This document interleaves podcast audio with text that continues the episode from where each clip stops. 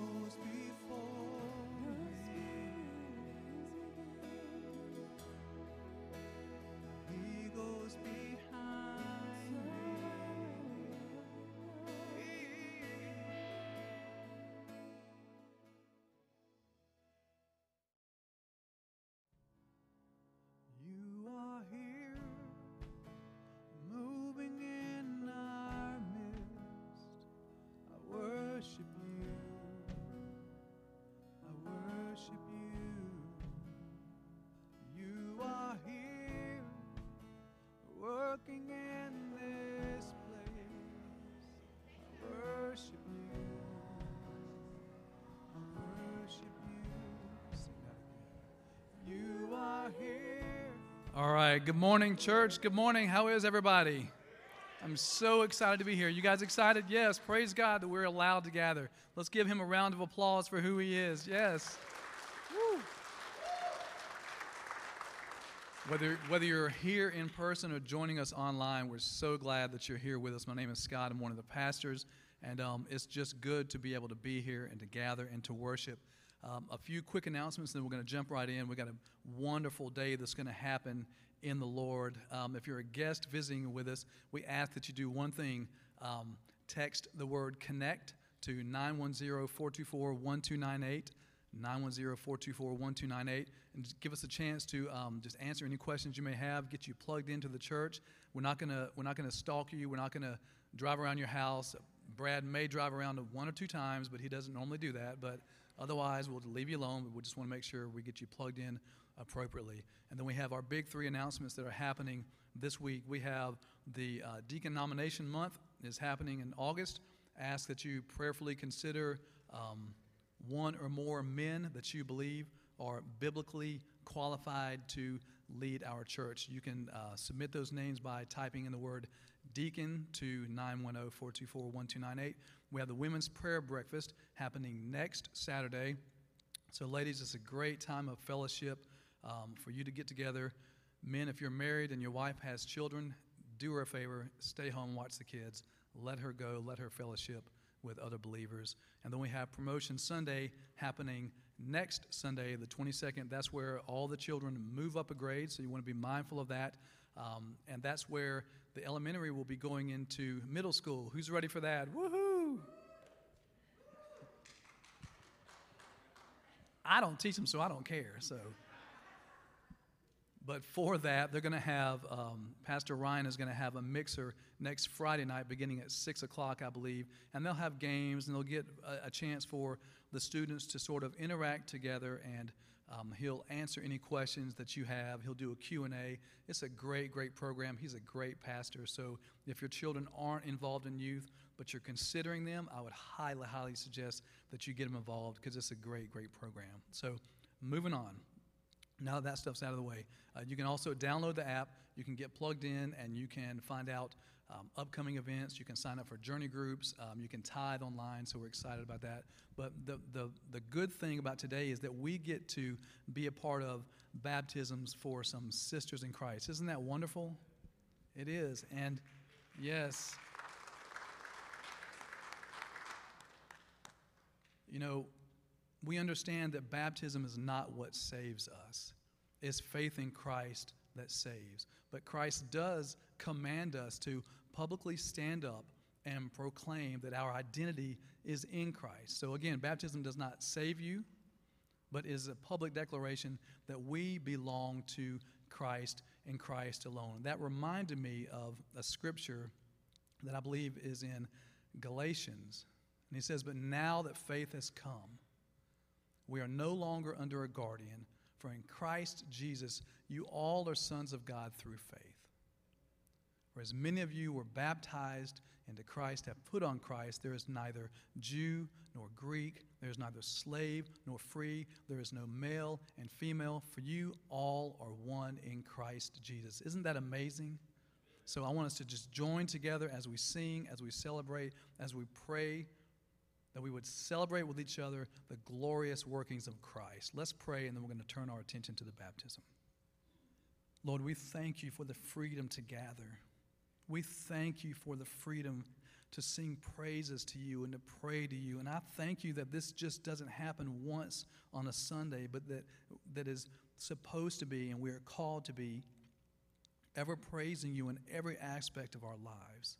So, God, I pray you would, you would your Spirit would take hold of this gathering, that you would cause us to worship, that you would cause us to proclaim your greatness, and that by all things, whether we say or speak or do or think, we do it simply all for the name and the glory of Christ. May your namesake be glorified in this place. In Christ's name, amen. Amen. Amen. So glad to have you with us today. As Pastor Scott was saying, we're going to start off celebrating the Lord with baptism. So, I want to introduce Vivian to you. Vivian, come on down. All right. Come on around there, girly. Perfect. Tell you what, do me a favor. Why don't you step up on that stool? Look at that. There we go. All right. This is Vivian. Uh, Vivian's coming today, uh, excited about her faith in Jesus Christ, and reading her testimony today is her dad, Todd.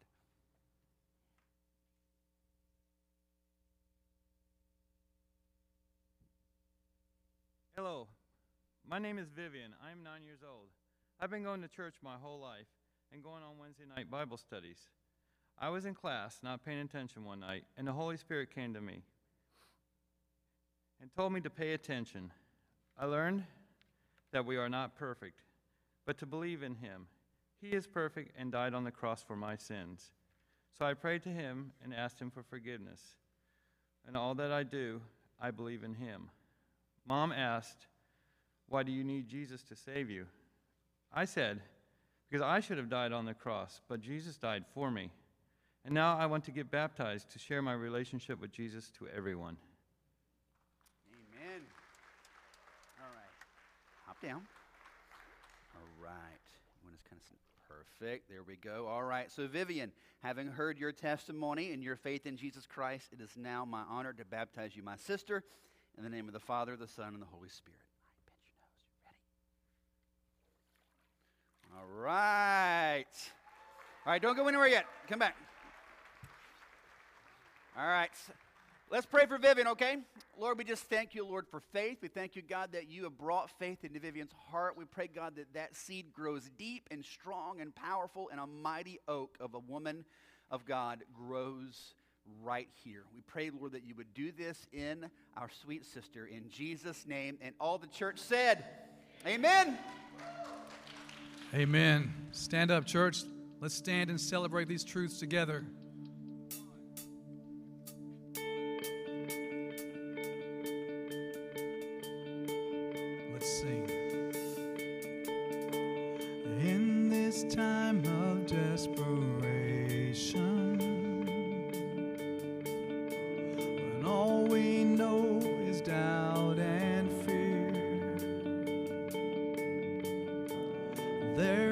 Is only one foundation.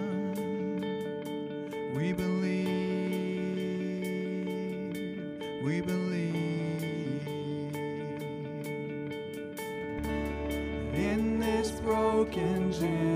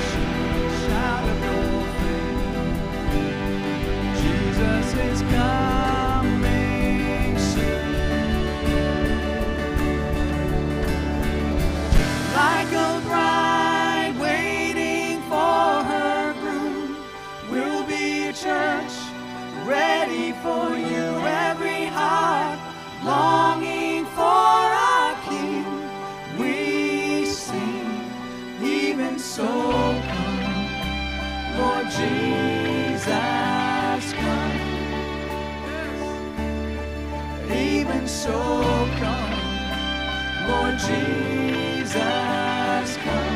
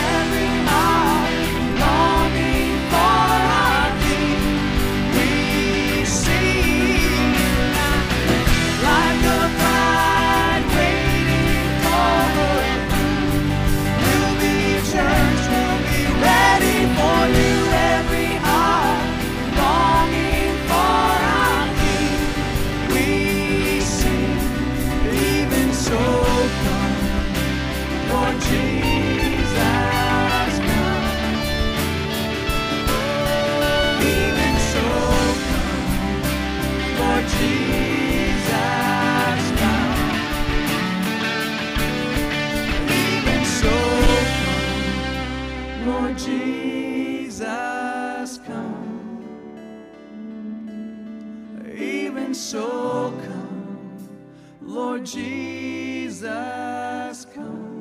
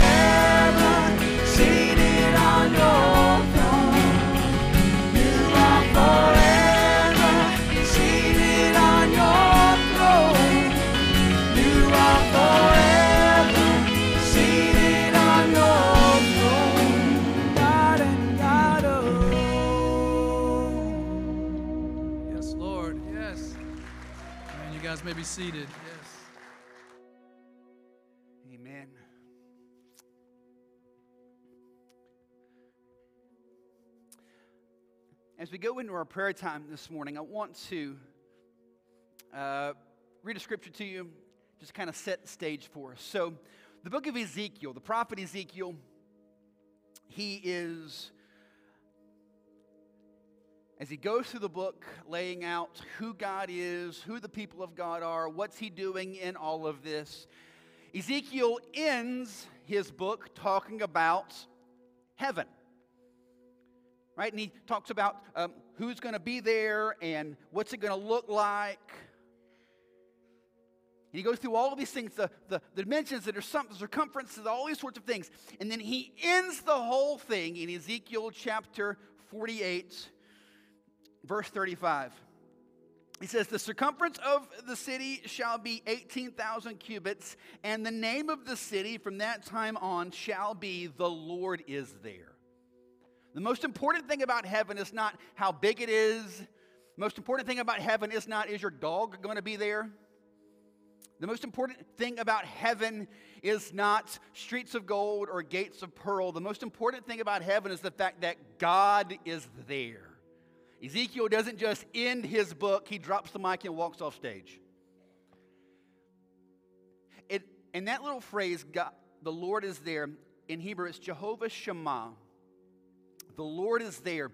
And that's such a powerful word, not just for what's true and ultimately glorious about heaven, but what a great word for us here today.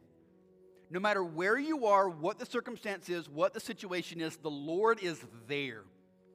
This is why prayer is so amazing because you can pray for someone on the other end of the world, and even though you're not able to be there, you can know with definitive fact the Lord is there and that He is going to be able to move. It's been an interesting week for us as a church. Um, we've had um, great things. We've had people in our church have babies and just awesome things happening. And we've had deaths. I shared with you last week how um, we lost uh, just a dear friend. We lost um, Doug Heckler, member of our church. Yesterday, another member of our church, Bob Slattery, went on to be with the Lord as well. Bob's such a great guy. I love Bob. He's 77 years old. He's like five foot nothing. But Bob, he, he used to box in the army. And, uh, and then when he got out, he'd coach guys and uh, train guys in boxing. And so even though he was 77 and like four foot 11, dude had a punch. And so, so I'm talking to him one day. He's talking about me. I'm like, well, hit me. Let's go. I'm like, right here. Just give me one. Knock the wind out of me. If I, if I was ever in a fight and I needed a guy to throw one punch, I'm calling Bob Slattery, all right? That's, I need that guy to throw one punch. Bob's going on to be with the Lord. We have people in our church, families in our church, who have been affected by the rapid deployment that happened this weekend. Families, you know, getting a phone call. Hey, something's got to change. We got to we got to change gears real fast.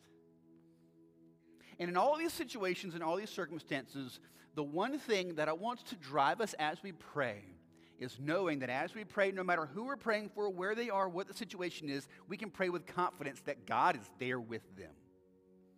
God is there. We don't have to ask for God to go. We don't have to ask for Lord. No, the Lord is there. So uh, let's bow our heads just for a moment. I want to I want to lead us into a little time of prayer. And, And instead of me necessarily telling you what to pray for, just whatever it is that's on your heart, right? I believe every person in this room, you have something on your heart. I want to encourage you right now at this moment, whatever that situation is, let this thought guide you and encourage you. The Lord is there. He is there. You can trust Him, you can walk in confidence in Him. Take just a minute, setting that request before the Lord, but not begging Him and pleading with Him and, oh God, please. No, come with a, come from a position of faith, knowing God is already there.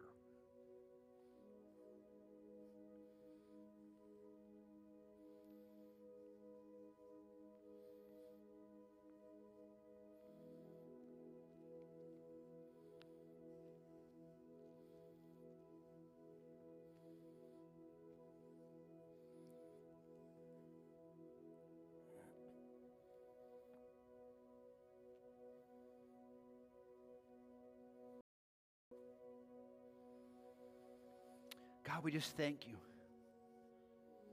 I pray, God, that our prayers will not be driven just by the circumstance or the situation or the need.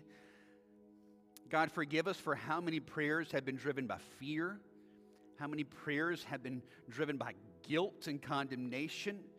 God, I pray that you would grow us and mature us in that, and, and instead our prayers are going to be, those seeds of prayers are going to be planted in the soil of faith. We're trusting in you, Lord, because we know that you're already there. Whatever the circumstance, whatever the situation, whatever's going on, we know you're already there. You already know. You know every heart better than we do. You know every situation better than we do. And we're just trusting you. So I pray, God, for the numerous situations that are being prayed for and lifted up right now. I ask you, Lord God, that you would, more so than even doing something in those circumstances and situations, I pray, God, for the people right now who are praying those prayers, God, that you would birth in us faith, that you are already there. And then we can trust you, that you're a good dad, that you are going to work in every situation in the ways that bring most glory and honor to you. We trust you for this, God. I pray, God, that will be settled in our hearts, that we will not beg and plead and fret and worry in our prayers, but God, we come with confident assurance, not in ourselves, not in our prayers, but in you. Because no matter where we're talking about, who we're talking about, what the circumstance is that we're talking about, you are already there. Thank you, Lord. Thank you. Work this faith in your people for your glory. We pray this in Jesus' name. Amen. All right. If you have a Bible, let's find the book of Acts together, all right? We're going to be in Acts chapter 19. We're working our way through the book of Acts together. Or 18, excuse me. Acts chapter, uh, Acts chapter 18. So here's our big idea for today, all right? Our big idea for today is that God uses normal, everyday, ordinary people like you and I to accomplish his extraordinary mission. God's plan is to make disciples of every tribe, tongue, people, and nation on earth and his plan to do that is to use ordinary people like you and I. God's plan is to see his gospel advance right here in our community, Cumberland County, Hope Mills, Fayetteville, and beyond. And his plan to accomplish that is to use ordinary, everyday, normal people like us to see that mission take place. God's desires to do a great thing in your family, in your life personally, in your neighborhood. God, God is moving, He is working, and He desires to use us to accomplish that. I want today to, by God's grace, dissuade us from the myth that we can't be used greatly by God to see His kingdom advance. That is a lie. I'm not special. I don't have a platform. No one knows my name. I just work a normal job. I'm a stay at home mom. I, am a student. No one cares. I have three Instagram followers. One of those is my mom. Like, no one cares what I think. I want us to see today in God's word that is exactly, it is exactly those kind of people that God desires to use. You know why? Because that way He gets the glory. I've told you no, over time, numerous, numerous, numerous times, God is not in the ad business and He is not looking for superstars to help Him sell toothpaste. He's looking for faith filled, normal people who will just say, Yes, Lord, here am I, send me. So let's jump in together. Acts chapter 18 and see God doing an amazing work in everyday people just like you and I. All right, so Acts chapter 18, verse 1. After this, Paul left Athens and went to Corinth. All right, stop just for a second. Okay. Let's we gotta we gotta hit this first so we understand the enormity of what's about to happen in the rest of the chapter. So Paul left Athens and went to a city called Corinth. Let's chat about Corinth just for a second. Corinth is a city of about 200,000 people. It's a city with a lot of military. It's a city known for a lot of wickedness. Corinth was deeply, deeply, deeply immoral. So much so that to Corinthianize became a slang word for you know. If someone were to call your sister a Corinthian girl, it was your responsibility to do something about that. It was not a compliment. Immorality, divorce, homosexuality, every, every form and fashion of wickedness you can imagine was just the norm. Divorce was so rampant there that I found one historian that said the women of Corinth go uh, name years by the husband they were married to at the time. Right? So it's not 2009, 2010, 2011. It was that year was Bob, that year was Larry, that year was Steve. When'd you buy your house? Oh, God. Joe. I bought it Joe. That's when it was. Right? That, this is Corinth. Okay? It's so wicked that in the ancient theater, whenever they were depicting someone from Corinth, they always made the person be drunk. Right? In order to play someone from Corinth, you had to get knocked down drunk in order to get on the stage because everyone just knew that's Corinth. It was Sin City before Sin City, Vegas before Vegas. What happened in Corinth stayed in Corinth. And this is where Paul shows up. It is the most unlikely place to start a church. But here we go. So, Paul lands in first century Sin City. And here's what happened. Verse 2. And he found a Jew named Aquila, a native of Pontus, recently come from Italy with his wife Priscilla, because Claudius had commanded all the Jews to leave Rome, and he went to see them. All right, so let's chat for a second about this. Here's our first normal people that we meet Aquila and his wife Priscilla. And what I want you to notice about Aquila and Priscilla is this this is really, really interesting. I love this. Aquila and Priscilla, we're introduced to them. They're in this story because they just got kicked out of their home. Right? Claudius the emperor decided he didn't like Jews anymore, so he kicked them all out. They were kicked out of their home, kicked out of their city, kicked out of their country. They, they were people with, with nowhere to go. Aquila and Priscilla are, are introduced into the story by having the rug of life ripped out from underneath them. This was not their plan. This was not how retirement was supposed to go for them.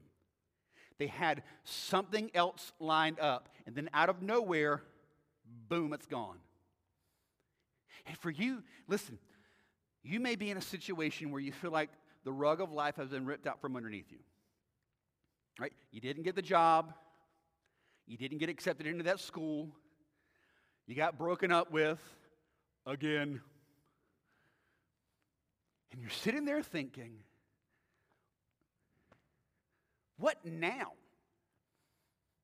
It was at the moment that their plans, their life, their goals got ripped out from underneath them. It was at that moment that God began to be able to greatly use them. My encouragement for you, if you find yourself in that spot, normal person, normal life, normal plans, boom, they're all ripped out from underneath you. Now what? Look to Aquila and Priscilla. What did they do? They just kept trusting God and walking forward in Him, believing that God is doing something even in the midst of this. And I want to encourage you, whatever the situation is, God is doing something even in the midst of this. It was not the plan, it was not the goal, it was not the dream. I had it all worked out. Boom, it's gone. Just like Aquila and Priscilla. But it was at that moment that God was really able to use them to push forward the mission of the kingdom. Sometimes God has to take our plans away from us so that we can finally walk in His plans for us. That makes sense? Sometimes what we thought was best, God's got something else He wants to do, but He's got to take those away from us first. And that hurts. I've had it happen to me. And you're wondering what in the world is going on. God's got a better plan. Trust Him. So, Aquila and Priscilla have their lives ripped out from underneath them God moves them to a completely foreign country, completely foreign city. They know no one, but through a series of God ordained events, they meet a guy named Paul. And then verse 3. So he meets them, and because he was of the same trade, he stayed with them and worked, for they were tent makers by trade, and he reasoned in the synagogue every Sabbath and tried to persuade the Jews and the Greeks. I love this. Anybody know Paul was a tent maker? Like, he was a blue collar worker. Right? He, now, greatly educated, powerful in the scriptures, but what he was trained to do growing up by his father, make tents. And so you had Paul hooking up with Aquila and Priscilla, making tents. So what Paul's doing? He's working a job during the day and ministering at night and on the weekends as he has an opportunity. He's you. The guy who wrote the New Testament was not some guy that was just able to go, forget the cares of this world. I'm just going to go tell everybody about Jesus. No, dude's got to wake up in the morning, make some coffee, and go do some tents. He's got a job to do, to put food on the table. But he doesn't use that as an excuse to not minister, he uses that as a platform to minister. You're going to wake up tomorrow morning and you're going to go to your job. That's not because you just got to go to work and we're going to leave the ministry to people who get to do it for a living. No, no, no. This is your platform to see the gospel advanced. Use it for that reason. You've been placed in situations and circumstances and places to engage with people and interact with people that may never hear the gospel anywhere else. You are there for a reason. Paul worked a normal job like a normal guy. And he uses it as an opportunity to proclaim the gospel, reasoning with the Jews in the synagogues on the Sabbath, every weekend in church, telling people who Christ is and what he's done for him, just like us. So then he goes, verse 5. A couple of his team shows up, a couple of his boys, Silas and Timothy. When Silas and Timothy arrived from Macedonia, Paul was occupied with the word, testifying to the Jews that the Christ was Jesus. And when they opposed and reviled him, he shook out his garments and said to them, Your blood be on your own heads. I am innocent. From now on, I will go to the Gentiles. All right, let's chat about that just for a minute. So, Paul is telling them about Jesus. They reject him.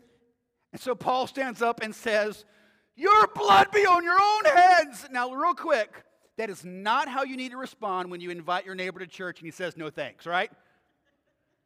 Right? Like, hey, you know, would you like to come to church with me? You know, I appreciate that. It's just not really my thing. Hey, your blood be on your own head, all right? I'm innocent. Shaking out. And he's like, what are you doing? Shaking the dust off, man. Right? Don't do that. Don't do that. What's happening here? Couple of quick things. So as you go through it, it says that they, in verse 6, opposed and reviled him. It literally means they lined up and attacked him. It's a military term to line up and shoot at the enemy. Right? So there's something much deeper going on here than just they didn't believe, right? They were, a, they were an, an acts and, an organized, intentional attack on Paul, right? But the other thing that I think is really interesting that you see here is not we're not to follow, I think, exactly word for word what he said to them. But I do think something that we do want to model in this Paul is passionate about the gospel. And when people don't believe the gospel, it affected him deeply. Like he cared deeply and sincerely about his brothers in the Jewish faith coming to know Jesus as the Messiah. And he diligently faithfully spent time teaching them the word and encouraging them and pointing them to Jesus. And some uh, believed and he rejoiced. And when others didn't and they opposed him violently, he took that seriously because he desperately wanted them to know Jesus. Many of us are way too passive about what Jesus thinks we should be passionate about, mainly him. I, I want to read a quote to you from an, a theologian by the name of John Stott. John Stott said, Many people do not believe the gospel, not because it isn't true, but because it seems trivial to Christians. According to Stott, one of the things that stops people from giving their life to Christ is because they look at people who profess to be Christians and go, Well, you don't seem to be that serious about it. I mean, it doesn't seem to be that big of a deal. What we see here with Paul is that he was serious. He was passionate about this. And when people opposed him on this, he, it, it wounded him to the core. He felt deeply about this. How passionate, how serious are you about the gospel going out? So then, as he leaves there, so they oppose him, and I love this. So he, he says, Forget this, uh, your blood be on your own heads. I'm going to the Gentiles in verse 7. He left there and went to the house of a man named Titius Justus, a worshiper of God, whose house was next door to the synagogue. So literally, he was like, That's it, I'm out of here. Okay, I'm here now, right? He just went next door. But it's so interesting. So he goes next door to this guy, says, Titius Justus is the guy's name. He's not a Jew, he's a Gentile, but he's come to faith in Jesus.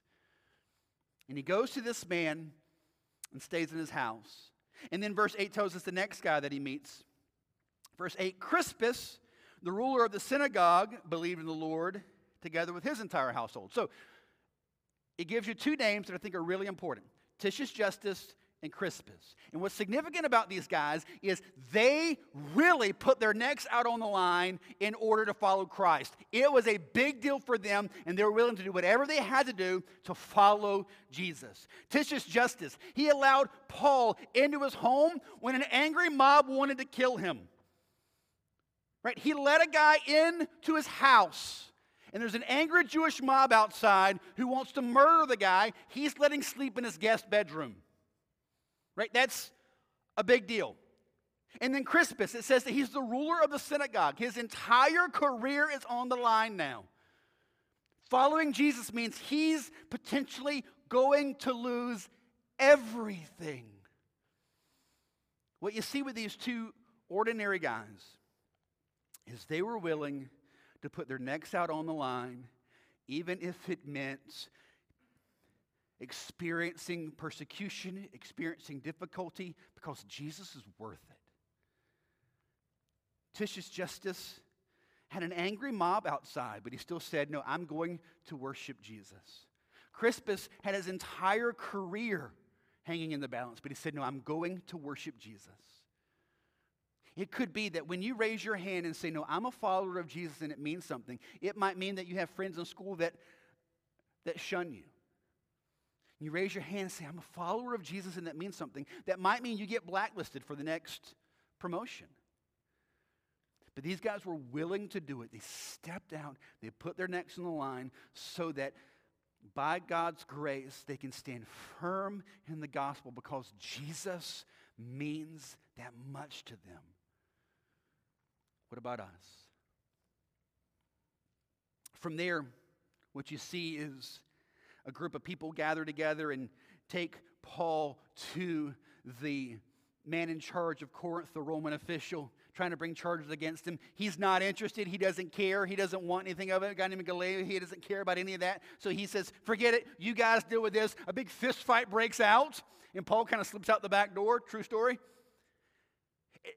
And then when Paul leaves, he gets back together with Priscilla and Aquila. They minister for a while longer, about 18 months, and then they leave Corinth together, travel down to Ephesus. Priscilla and Aquila stay in Ephesus. Paul keeps going on to Antioch. But I want to pick up just for a second Priscilla and Aquila's story in verse 24, all right? So in Ephesus, they meet a guy who's going to play a significant role in Corinth. So look at this, verse 24. Now, a Jew named Apollos, a native of Alexandria, came to Ephesus. He was an eloquent man, competent in the scriptures. He had been instructed in the way of the Lord, and being fervent in spirit, he spoke and talked accurately the things concerning Jesus, though he knew only the baptism of John. He began to speak boldly in the synagogue, but when Priscilla and Aquila heard him, they took him aside and explained to him the way of God more accurately. So here's what's going on. So, as they're in Ephesus, they come across a guy, Apollos. It says that he is eloquent and well spoken, right? So he's, he's eloquent, he knows the word. He's from Alexandria. Alexandria was the great university city of the day. He basically he graduated from their Harvard. He is smart, he is educated, he's, he's wealthy, he's able to travel around Europe, right? This guy is the deal. And apparently he's a Christian. He knows Jesus, he loves Jesus. However, it says that he only knows the baptism of John. So, in other words, he's only familiar with the Old Testament and the ministry of John. So, he knows that Jesus is the Messiah. He knows he's the Lamb of God who takes away the sin of the world. He knows about the crucifixion and resurrection, but there are things that he doesn't know. Like he doesn't know about Pentecost. He doesn't know about the birth of the church. He doesn't know fully about new covenant walking with God instead of old covenant walking with God. So what happens? Aquila and Priscilla find him, pull him aside, and encourage him in the Lord. They disciple him, they raise him up, and then send him out. And he is shot off like an arrow, goes back to Corinth eventually, and becomes such a powerful leader there that Paul has to write a letter to Corinth later on and just saying, hey, listen, just to remind you guys, Apollos and I were on the same team, right? Apollos, I planted, Apollos watered, God causes the growth. We're all on the same team here. A couple of interesting things I want you to notice about this. One, God uses a young, excited, but a little immature young man. But in order for that to happen fully, some people needed to come along and disciple him in the Lord. Who are you discipling in the Lord? Who are you pouring into? Who is your Apollos? The level of spiritual maturity is not based on how much you know. Your level of spiritual maturity is based on how many people you are pouring into and discipling. It is not about what you know, it's not about how eloquent you can speak. It is about who you are discipling. Who are you pouring into? Who are you raising up? I love Apollos.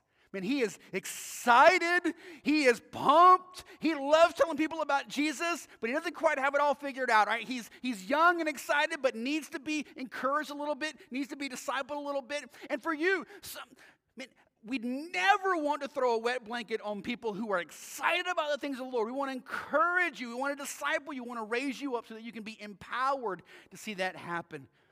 But in order for that to happen, we need more Aquilas and Priscillas in this room.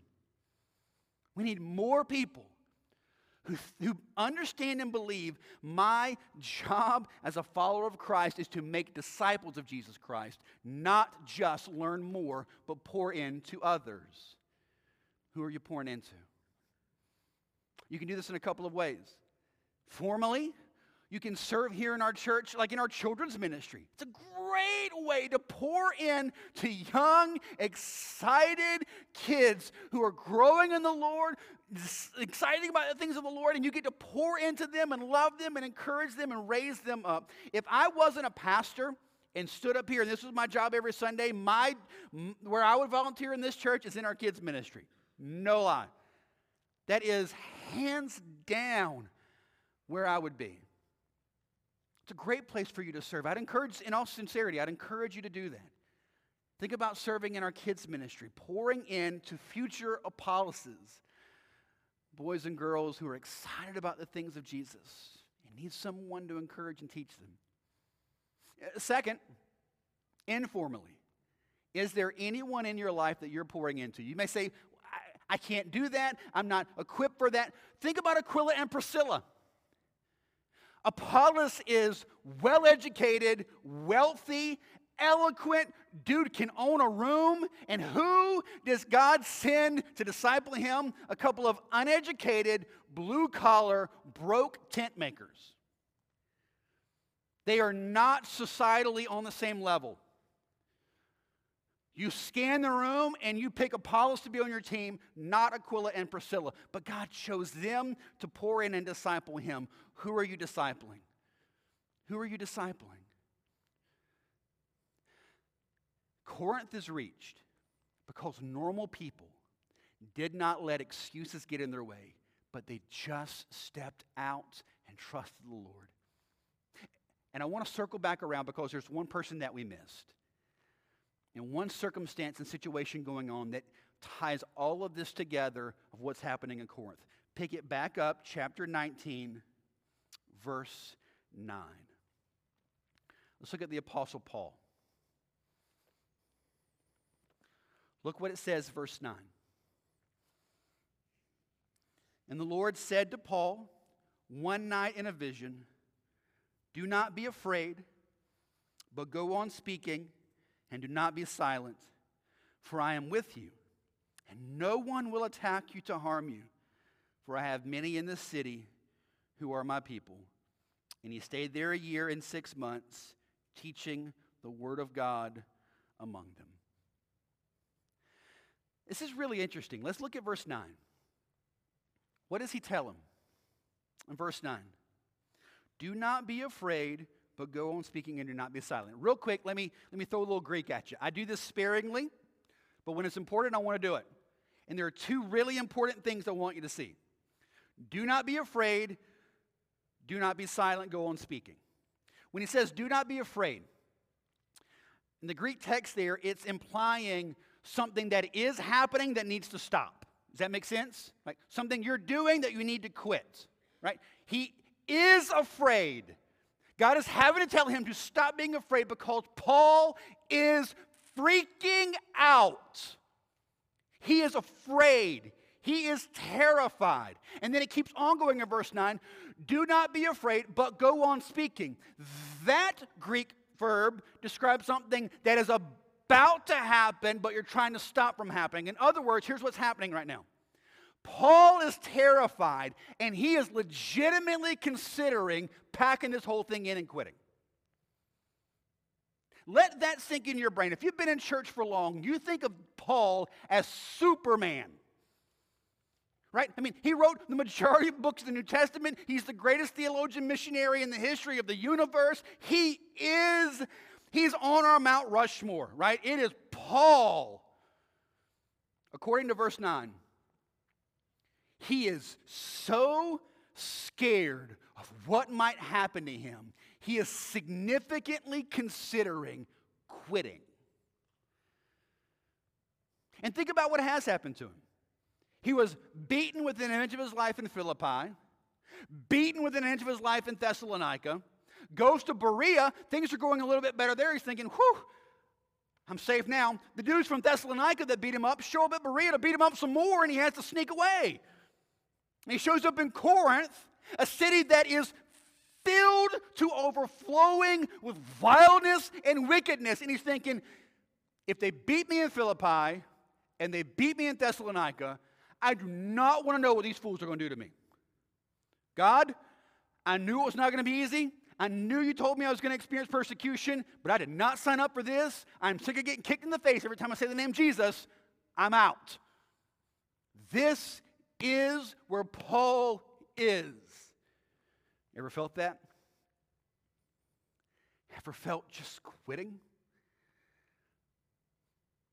Quitting your marriage, quitting your career, quitting church, quitting the faith. This is not what I signed up for. I thought it was going to go better and easier and quicker and simpler than this. You stand in good company because Paul was thinking the same thing. To the point, God had to speak to him in a vision and say, Stop being afraid and don't quit speaking. And here's why, verse 10. Why? For I am with you, and no one will attack you to harm you, for I have many in this city who are my people. Uh, let's break it down like this two promises and then the command. So, what are the two promises we see there in verse 10? Promise number one God's presence. Like, I'm going to be with you. I'm never going to leave you. I'm never going to forsake you. I am right here with you. Right? Matthew 28, the Great Commission, Jesus says, I'm going to be with you to the end of the age. Psalm 23, even though I walk through the valley of the shadow of death, I will fear no evil. Why? Because you are with me. The answer to no fear is the bedrock confidence that, Ezekiel 48, God is there. He's there. He has never left you, He has never forsaken you, He's never going to. First big promise God's presence. You can know that God is there. Second thing, look at this God's providence. This is so amazing. Look again what he says again. Verse 10 For I am with you, and no one will attack you to harm you, for I have many in this city who are my people. Quick question Who are they? Paul just showed up. Right? You got Aquila and Priscilla, they aren't from Corinth. You got Titius and Crispus, that's great. Their family's awesome. It says some more join, that's great. But he says there are many in the city who belong to him. Who's he talking about? This is amazing. You ready? He's talking about all the people who are going to become Christians. They just don't know it yet. How amazing is this? God's providence is so amazing. He's able to tell Paul, look, man, I know this city can be terrifying. I know you look at what's going on and you think there's no way this is going to work. They beat me in Philippi, they're going to fillet me in Corinth. I said, but don't worry. I've got people in this city who are mine. They just don't know it yet. God is telling him, I am with you and I am doing things that you can't see. Just trust me. And the same is true for us right here, right now, in your life, in your situation, in your family, in your circumstance, in this city. God is saying, I'm doing things that you can't see. I'm there, I'm working, I'm never going to leave you. Trust me, this is happening. You can't see it, you can't understand it. This is why you've got to walk by faith and not sight. I love the fact that Paul had to be encouraged with this. You know why? Because I have to be encouraged with this. Don't be afraid. Don't be afraid. I'm never going to leave you. And I'm doing things in people's lives. I'm drawing people to salvation. I'm convicting people of sin. I'm working in their hearts. I know you can't see it, and I know you think it's a lost cause, but that's why I'm not, you don't judge on the outside, I judge the heart. I'm doing a work here. Just trust me. And that's why in verse 9 it gives him that command Do not be afraid, but go on speaking. Do not be silent. Keep going. And I would encourage you listen, how could a wicked, vile city like Corinth be reached? Because ordinary everyday, normal people like you and I got up in the morning and went to their work, believing that God was sending them there on mission and God's doing a work in the lives of these people around me, even if I can't see it. So I'm going to keep praying for them and loving them and encouraging them and telling them about Jesus and what Christ has done in my life. And when things go sideways, I'm going to trust God for what his next plan is.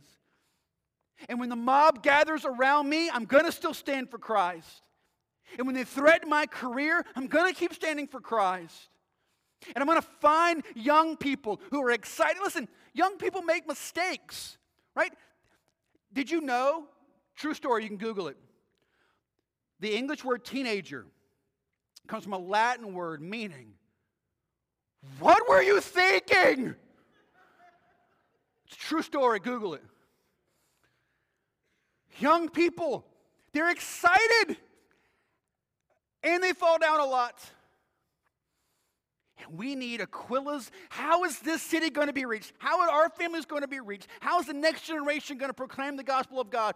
Because Aquila's and Priscilla's in this room find Apollos, men and women, young boys and young girls, and say, I'll pour into you. Who have you done that for? And in the midst of all of that, Paul, and the encouragement God gives to Paul, I believe, is the encouragement God gives to all of us. I have not left you, I have not forsaken you. I'm doing a work here that you can't see. Just trust me. Keep going. Don't stop. I want to ask you to bow your heads for me. And I want to encourage you in a couple of ways as we end our time here today and we pray.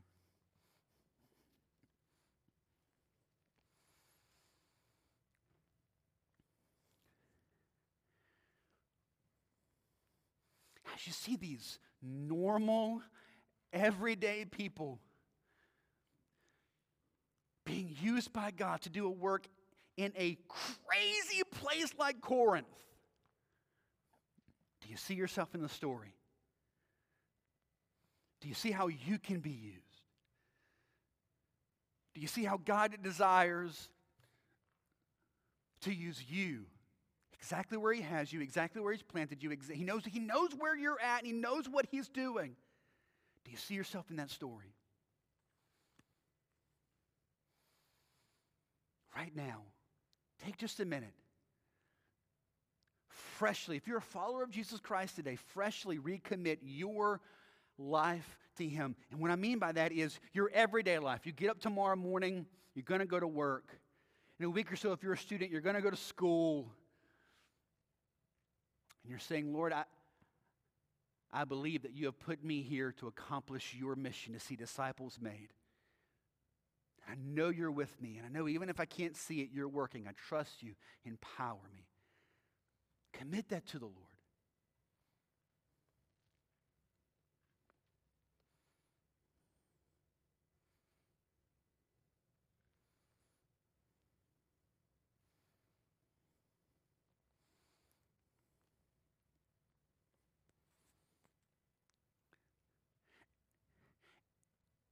And also,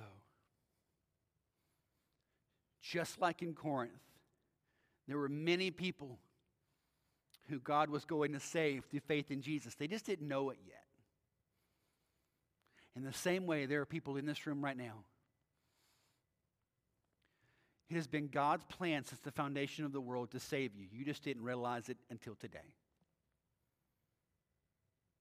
Jesus Christ came and he died and he rose again to take away your sin, to make you new, to throw away that old life, to give you a brand new one. Today, trust by faith in Jesus Christ to save you and make you new. Ask Jesus today, save me. Thank you for dying on the cross for me. Take away my sin. Make me new. My life is yours.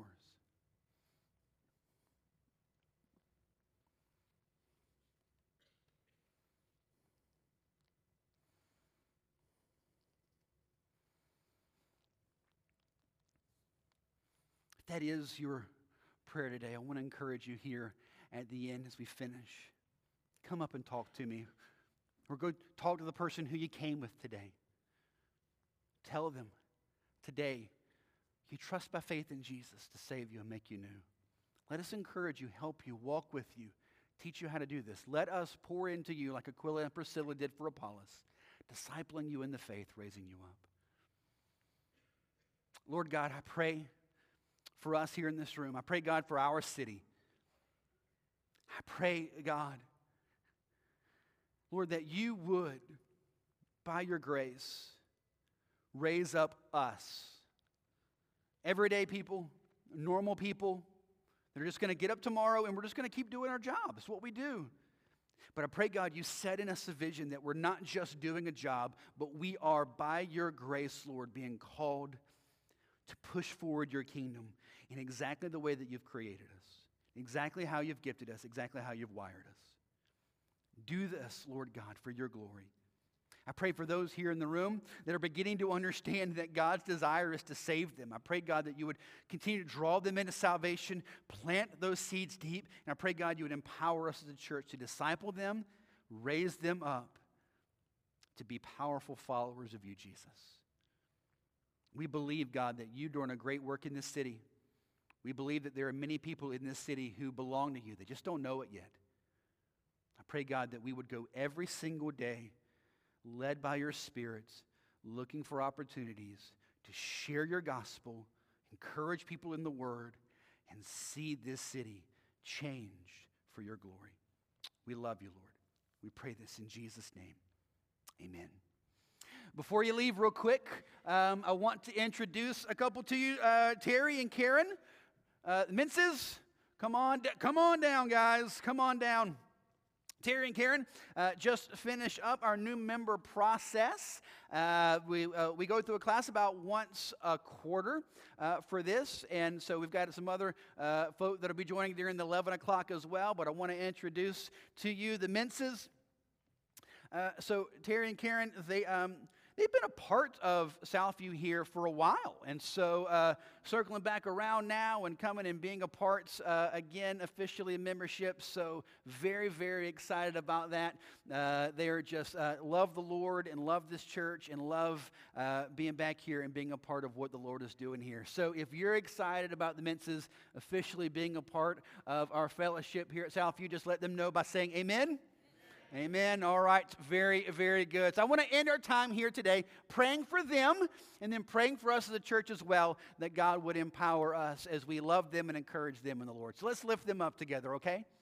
Lord, I just thank you. I thank you for the Minces. I thank you, God, just for their heart. I thank you, God, that you, by your grace, brought them here to us as a, as, as, a family. I pray, God, that you would bless them. I pray, God, that you would continue to raise them up. I pray, God, that you would continue to do great things just in them as your people.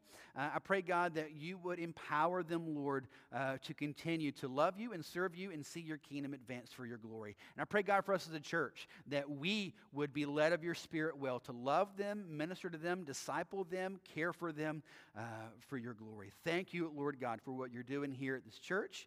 Thank you, God, for the family that you're creating for us here. We pray your blessings on us in Jesus' name. Amen. God bless you guys. Have a great day.